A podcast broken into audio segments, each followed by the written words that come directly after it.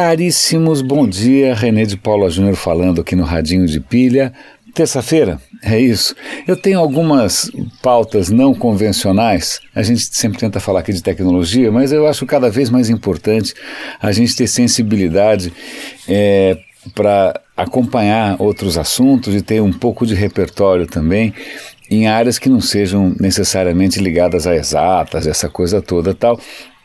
Então eu queria começar por um artigo que saiu hoje no Estadão. Eu vou dar link para a versão em português e para a versão em inglês também, porque na versão em inglês ele tem o link para o livro. Então é um artigo sobre a arte da bullshitagem. Ok, bullshitagem. Bullshitagem é um aportuguesamento, né, ou seja lá como é que chama isso, uma adaptação da expressão em inglês bullshit.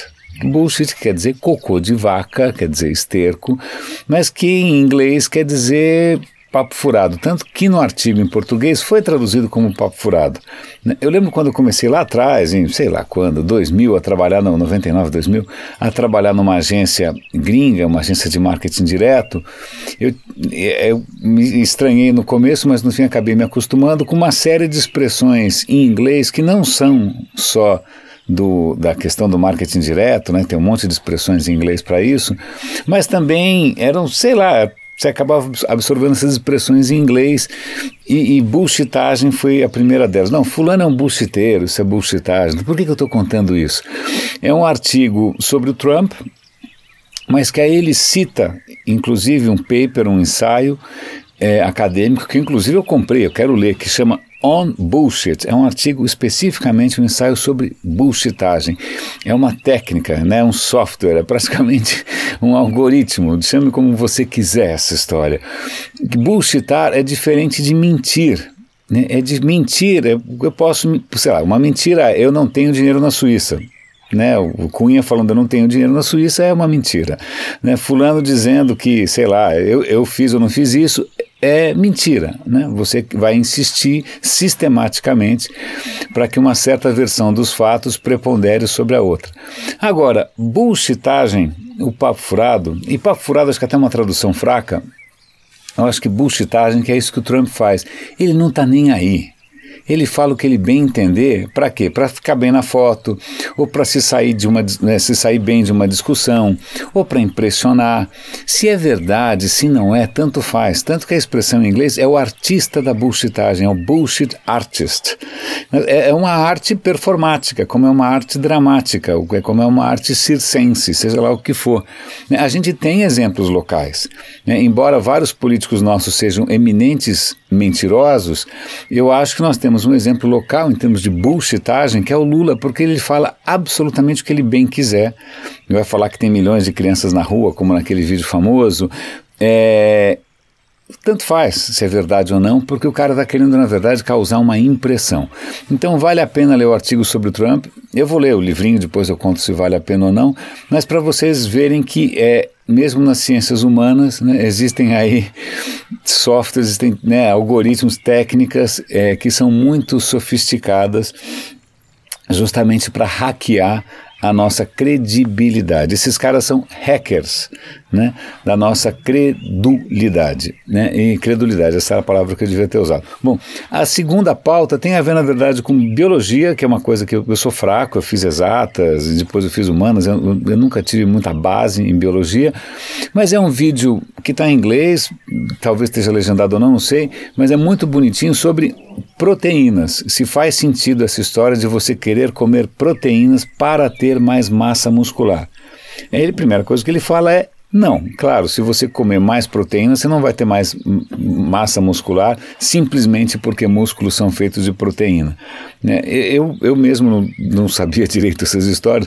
O cara mostrou um desenho de uma, de uma proteína, cara, uma molécula descabelada, colossal, gigante, eu não tinha ideia que era um negócio tão complicado assim, mas toda a proteína, a hora que você ingere, o teu corpo quebra em aminoácidos, que, né, aminoácidos são moléculas menores, mas na verdade são só vinte e poucos aminoácidos, eu não não tinha ideia disso. A gente constrói as proteínas mais malucas, da unha até, sei lá, o seu nariz, usando vinte e poucos aminoácidos básicos, dos quais uma boa parte você não consegue produzir sozinho, você precisa ingerir esses aminoácidos dos alimentos, né? E aí o que acontece?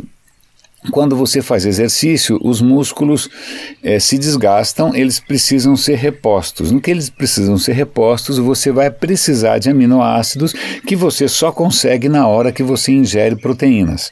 Então a ordem é essa: primeiro você desgasta os seus músculos, eles vão precisar ser reconstruídos, aí ele, o corpo vai checar se você tem esses aminoácidos, né, que você só pode ter conseguido comendo alguns tipos de, de alimento, né, e aí ele utiliza.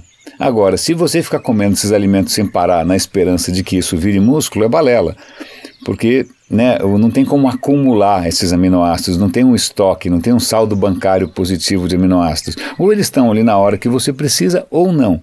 Se você não está fazendo exercício, essa, esse excesso de proteína, esse excesso de aminoácidos vai sobrecarregar a, o teu sistema de, renal, etcétera. Porque você vai ter que eliminar esse negócio, você não tem como acumular proteína que você não está usando. Então é um vídeo bem bacana, eu aprendi bastante, vai lá dar uma olhada. A terceira coisa, que aí volta um pouco mais para o nosso domínio de tech, tem a ver com os seus dados. É um artigo bacana na B B C que fala, bom, os nossos dados estão na nuvem. É, bom, então defina a nuvem, porque o que acaba acontecendo é que os nossos dados são espalhados. Em, mesmo que você esteja falando dos dados da micro, na Microsoft, na nuvem do Google, na nuvem da Amazon, quando você fala nuvem do Google ou da Amazon, essas nuvens estão espalhadas em vários países. Então uma parte pode estar em tal país, outra parte pode estar em tal país.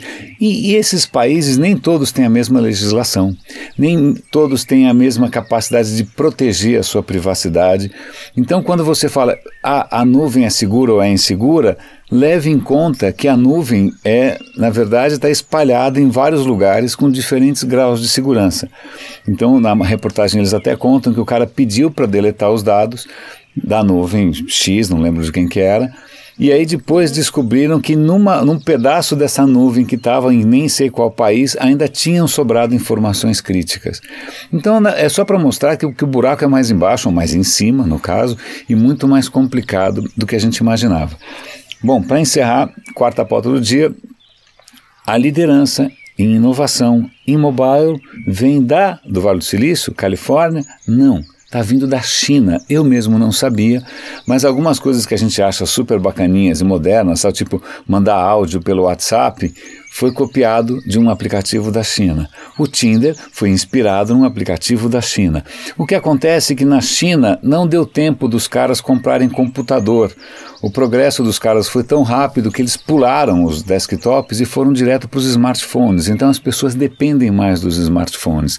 E a inovação em apps na China tem sido mais interessante, mais rica, E, e, na verdade, né, mais pioneira do que nos próprios Estados Unidos. Então, muitas coisas que a gente está achando o máximo aqui, não é a China copiando os Estados Unidos, mas vice-versa. Passou-se o tempo em que a China era uma gigantesca máquina xerox. Agora, a gente está xerocando algumas ideias que vêm lá da China. É um desdobramento interessante. Está na hora de começar a aprender mandarim.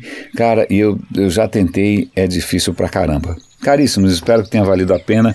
René de Paula Júnior falando aqui no Radinho. Até amanhã.